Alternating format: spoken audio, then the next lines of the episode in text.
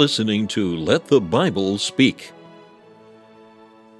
Let the Bible Speak is the radio ministry of the Free Presbyterian Church. Stephen Pollock is the pastor of Free Presbyterian Church of Malvern, Pennsylvania. The church is located at the junction of 401 and Malin Road. Thank you for joining us today as Dr. Pollock opens the Word of God and lets the Bible speak. I'm glad you're able to join us for this latest episode of Let the Bible Speak.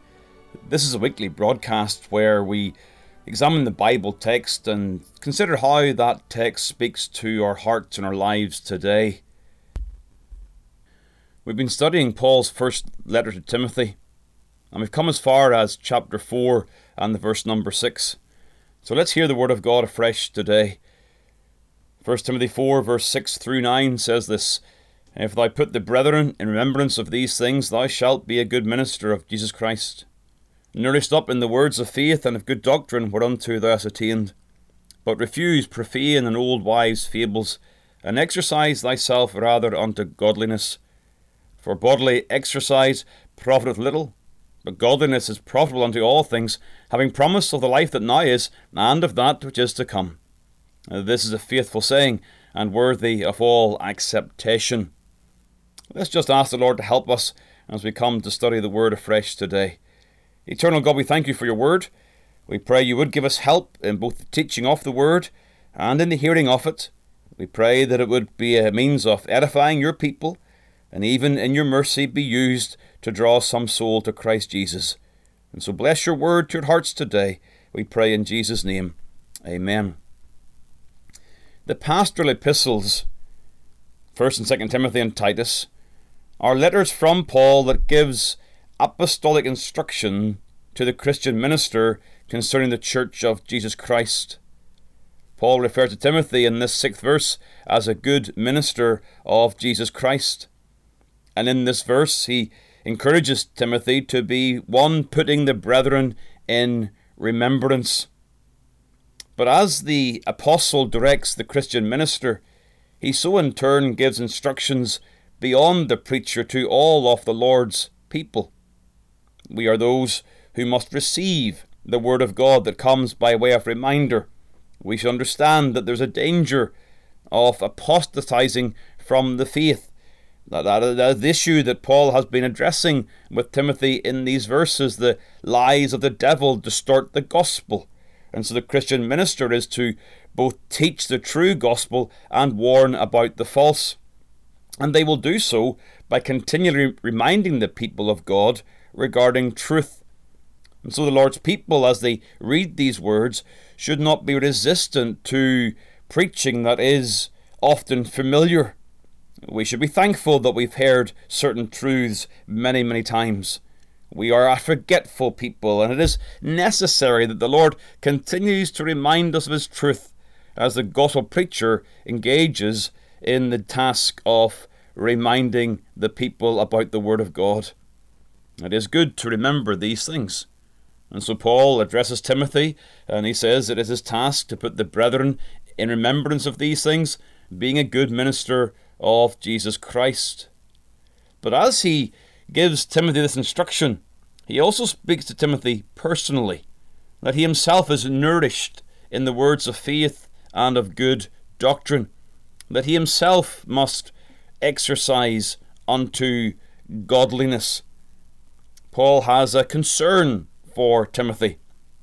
He tells Timothy to look after himself. It's wonderful to read about Paul's fatherly heart towards Timothy's well being. He's worried about his stomach, he's worried about how he's being treated. We see in these letters a, a wonderful picture of Paul's heart of compassion. And so, in these short verses, he's really telling Timothy the pathway to continued spiritual health. Through grace, the sinner, once dead in sin, is made alive in Christ Jesus. But that spiritual life that comes through the grace of God is to be sustained. And so Timothy is to exercise himself unto godliness. It's a language, a metaphor of health and indeed spiritual health, being nourished, exercising, and these things that are conducive to life. In essence, Paul is telling Timothy to do his duty as a Christian minister, and if he's going to do his duty, then he must be in good spiritual health. In other words, he's saying to Timothy, You must look after yourself. And in so doing, he, he shows all of us as God's people how we can be healthy Christians. Now, we are living in a generation in the Western world where there is a, a great emphasis on good health. And in so many ways, the message of good health in today's society is the same message that Paul gives Timothy regarding his spiritual health. In very simple terms, spiritual health is maintained by ensuring we have a good diet and that we also engage in good exercise. And those are the two things I want to leave before you today in this message. First of all, then, the issue of a good diet. Paul tells Timothy that he is to be nourished up in the words of faith and of good doctrine. A good diet is vital for health. I remember in my early life in school being exposed to some of the images of the German concentration camps and those who were in those camps during the Second World War and through the absence, or absence of nourishment had the physical effects of failing health. Diet is vital for good health, but a good diet in our day involves taking in certain things and leaving out other things. And so that's what Paul is telling Timothy in verse 6, where he's nourished up in the words of faith and good doctrine but he's also refusing profane and old wives' fables. There are things that he's to take in in his diet, and there are things that he is to leave out. So, positively, he is to be nourished in the words of faith and good doctrine. The words of faith speak of faith in that objective sense. The faith that has been delivered unto the saints, the body of truth, the Christian message, the doctrines of the gospel. Paul's used this term in a previous verse in this very chapter. In verse 1, he speaks about how the Spirit speaketh expressly that in the latter time some shall depart from the faith. And as they depart from the faith, they're giving heed to seducing spirits and doctrines of devils. And so, as they listen to falsehood, so they depart from the faith. And so, the faith is a positive term of the body of doctrine, the church of Christ, which is the pillar and ground of the truth according to chapter 3 and the verse number 15. The word of faith is the word of good, healthy Christian doctrine. The word doctrine is not popular in many Christian circles. Some people think that the Christian life is lived as a relationship with the Lord Jesus, and that doctrine obstructs that. Doctrine makes the Christian life intellectual and, and not experiential. Now, we of course believe firm, firmly that the Christian life is our relationship with Christ Jesus, but it is a relationship of one whom we come to know and enjoy through the means of good Christian doctrine. When the new converts on the day of Pentecost were gathered together into bodies and into churches, while they continued steadfastly in the apostles' doctrine and fellowship, and in the breaking of bread and in prayers, Acts 2, verse 42. The word doctrine simply means teaching. And the new converts were steadfast in the apostles' teaching. They were under the word of the apostles. And the word doctrine is used several times in 1 Timothy, really encouraging us to understand that Christian doctrine is vital for the well being of the Christian church. Paul tells Timothy, chapter 4, verse 13, that he is to give attendance to reading, to exhortation, to doctrine. In the same chapter, verse 16, he says, Take heed unto thyself and unto the doctrine, continue in them. The elders who are counted worthy of double honour are those who are labouring in the word and in doctrine, 1 Timothy 5, verse 17. And then in the last chapter, Paul says, If any man teach otherwise and consent not to wholesome words, even the words of our Lord Jesus Christ, and to the doctrine which is according to godliness. I'm just showing you the importance that Paul stresses on the matter of Christian doctrine and teaching. It is the primary task of the preacher to be a teacher of the Word of God.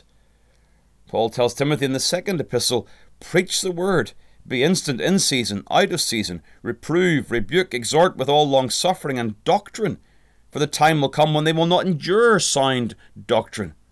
We should be very suspicious when people cast scorn upon the practice of teaching good Christian doctrine. You ought to be part of a church whereby the Word of God is taught clearly and precisely, and there is a concern regarding the doctrines and the truths of the gospel as taught in the Word of God.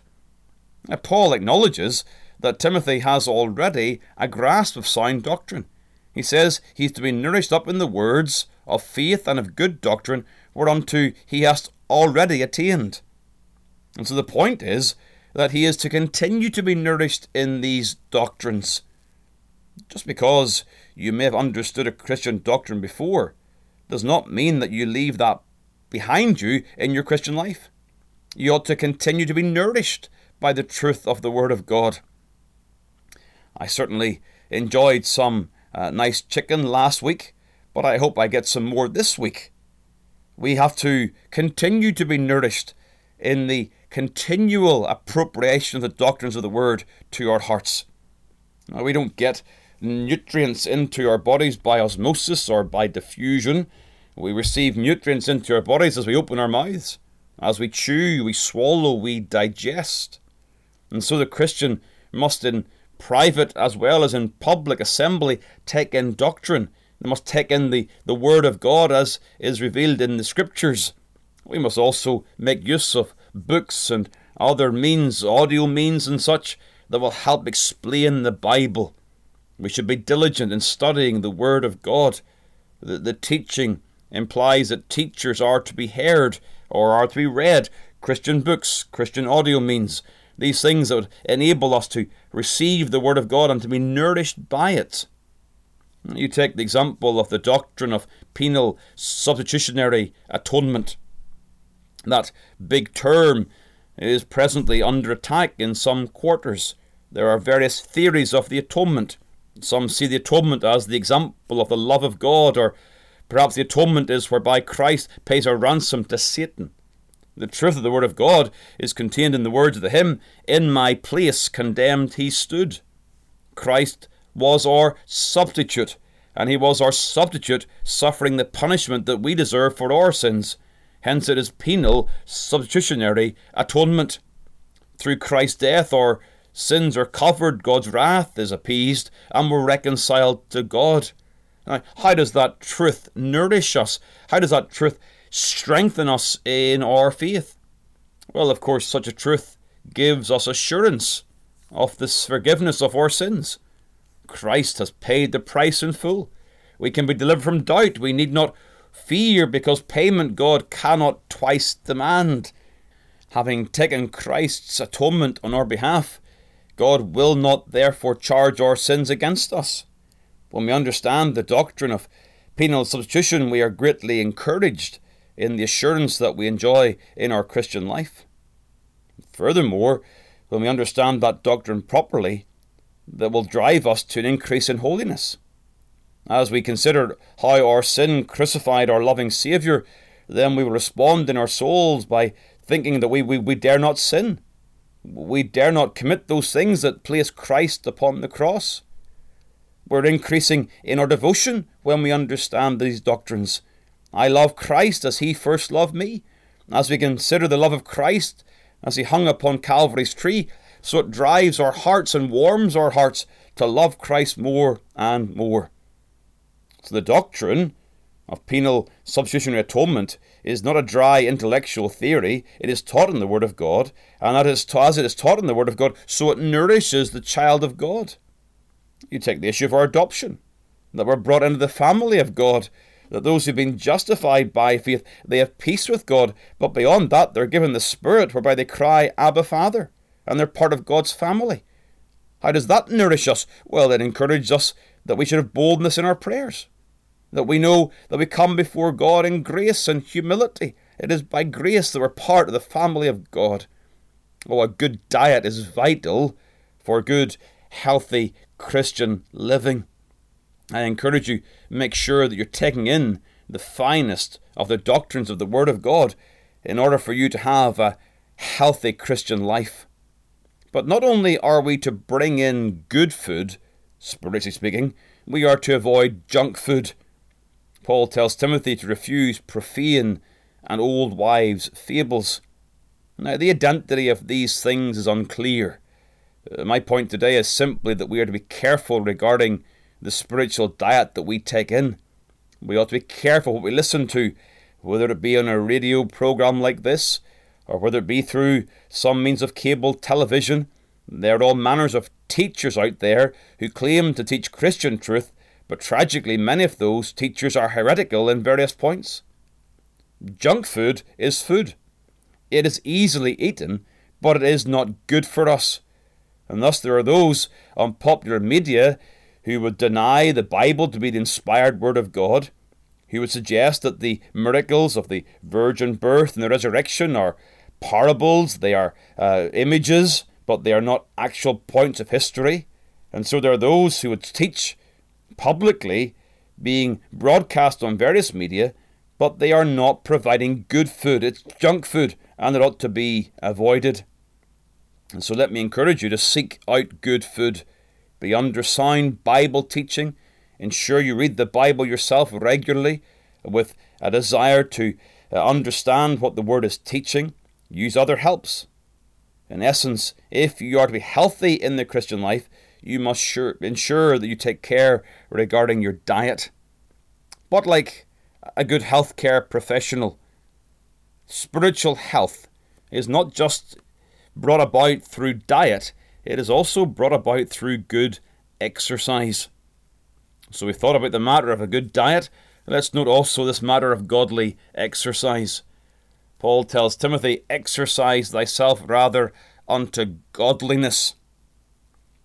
For bodily exercise profiteth little, but godliness is profitable unto all things, having promised the life that now is, and of that which is to come. Let me make a passing comment regarding the matter of bodily exercise.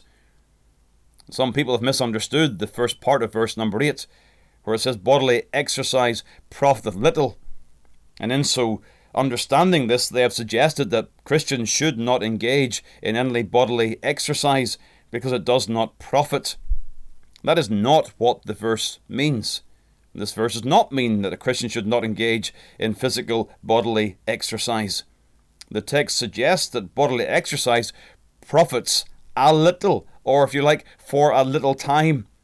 In other words, bodily exercise is beneficial, it is useful, it is good for our physical frame. It is good to preserve our lives. However, it is only good for a short time. It is only good for this time. Whereas godly exercise and spiritual exercise is beneficial for all times, not only for this life, but also for the life to come. So please don't read 1 Timothy 4, verse 8, and, and give up on your gym membership. It is beneficial to be involved in physical exercise. But beyond that, godliness is more beneficial. It has a greater, surpassing benefit that we should not ignore. The word that Paul uses here is the word that we get our word gymnasium from. Paul often speaks of the Greek athletic world. He uses the athletic metaphor on several occasions. 1 Corinthians 9, verse 24, he says, Know ye not that they which run in a race run all, but one receiveth the prize, so run that ye may obtain. Even describing the end of his own life, he says, I have fought a good fight, I have finished my course, I have kept the faith. Once more, using this athletic metaphor. Be a very common theme for Paul, familiar to the readers. The Christian life is lived like the athlete the Christians involved in running and throwing and wrestling. And as such, they're engaged in training for their lives, training for their events as the runner trains, so the Christian will exercise themselves unto godliness. So, what does the Word of God teach us regarding this exercise? Well, let me note a few things in passing uh, before we come to a close. First of all, the purpose of godly exercise is godliness. Exercise thyself unto godliness. This is one of the words that we kind of know what it is, but struggle how to define and describe. It's used several times in the New Testament, and most Bible dictionaries include the idea of piety, reverence, and devotion. One dictionary says it is a particular manner of life in which the believer is devoted to God. Godliness is God centered living, and we are to exercise ourselves unto this godliness, that we live our lives knowing that God sees how we live, that God directs how we live, and that God is glorified in how we live. A related word to this word godliness is the word godly, and the opposite to that is ungodliness. In other words, the godly live a godly life. Peter tells his readers that we are to add to knowledge temperance, to temperance patience, and to patience godliness, and to godliness brotherly kindness. So this word godliness is it's more than a summary term for the Christian life.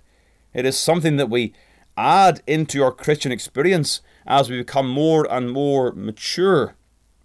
We are to deny ungodliness according to Titus chapter 2 and rather live soberly, righteously, and godly. So, this matter of godliness is beyond the obedience to the Word of God. It's beyond, uh, beyond the living of righteous lives. It is a life of piety, devotion, a spiritual life, a life lived under God, for God, devoted to God in every part of life. It is God's will that we be God centered in our living and our spiritual exercise is to bring about that end, that we be those whose lives are marked by devotion to our God, with a desire to live for His glory and His honour. Now, if that is the purpose, how do we pursue this? Well, exercise is often a, a word that is not popular. We understand it involves exertion, sacrifice, self discipline, and time. It involves patience as results don't come overnight. And so it is in the Christian life that as we exercise ourselves, we do so with exertion and sacrifice.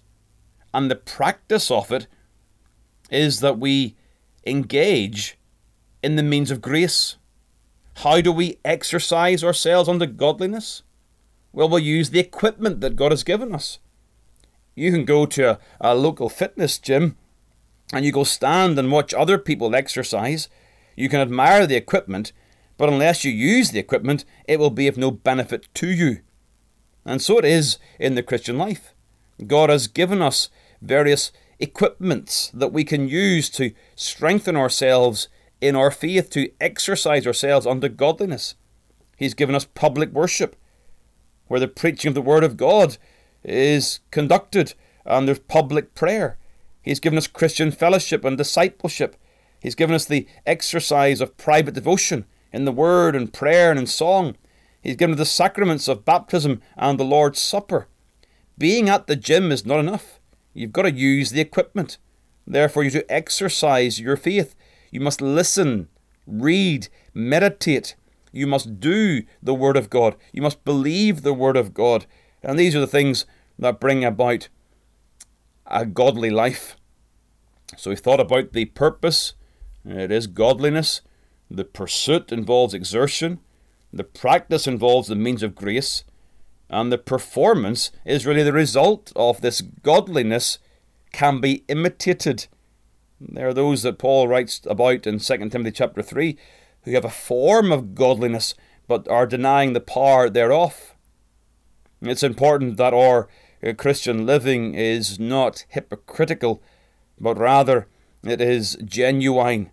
There are some who want to look like they are fit athletes. They put on the gear, they, they put on the, the external clothing, and they put on the sneakers, but they themselves are a fraud. They may look like a runner, but the reality is so different. And so it is in the Christian life. There are some who put on an external form of godliness, but their heart is missing. And so we must understand that the purpose of our Christian exercise is to strengthen our heart in terms of our love for Christ Jesus and our devotion to Him. Now, such exercise comes with a tremendous promise.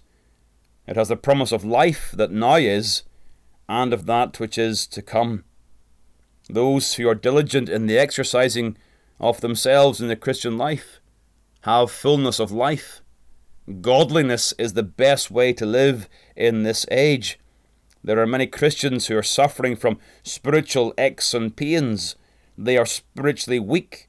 And what is required is that they engage in godly exercise. It is as they engage themselves in the means of grace, as they take in that good diet along with good exercise, so they will be living a beneficial and a successful Christian life now and also in the anticipation of the life to come.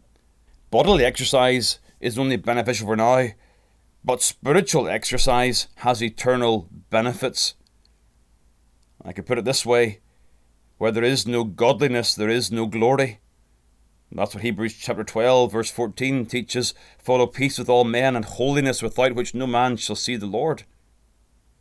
In other words, it is those who exercise themselves unto godliness, who have the promise of life, the life that is to come. Those who are saved by God's grace, justified by Christ's blood, are those who will exercise themselves unto godliness, And godliness that will lead them into eternal life. I trust the Lord will bless His word again to your hearts. We're thankful once more for the reminder that the Christian life is the best life. It's the best way to live in this fallen world. And may God help us to live for His glory today. Amen. Let's pray together. Heavenly Father, we thank you for your word to our souls today. We pray you would help your people to pay heed to the word, and that we would not be careless and slovenly Christians, but be those who would engage in spiritual exercise to the benefits of our hearts, that we would walk with God, and that we'd love you, and that we'd be diligent in our service of the King. We pray in Jesus' name. Amen. Thank you for taking the time to listen to this episode of Let the Bible Speak from Malvern Free Presbyterian Church. If you'd like more information about the gospel or the church, please call 610 993 3170 or email malvernfpc at yahoo.com. We extend an invitation to all to join us as we worship the Lord each week. You will be made very welcome. The church is situated at 80 Malin Road, Malvern, Pennsylvania, at the junction of 401 and Malin Road. We meet for worship on the Lord's Day at 11 a.m. and 6 p.m. A Bible study and prayer meeting is also held on Wednesday evening at 7 p.m. We preach Christ crucified.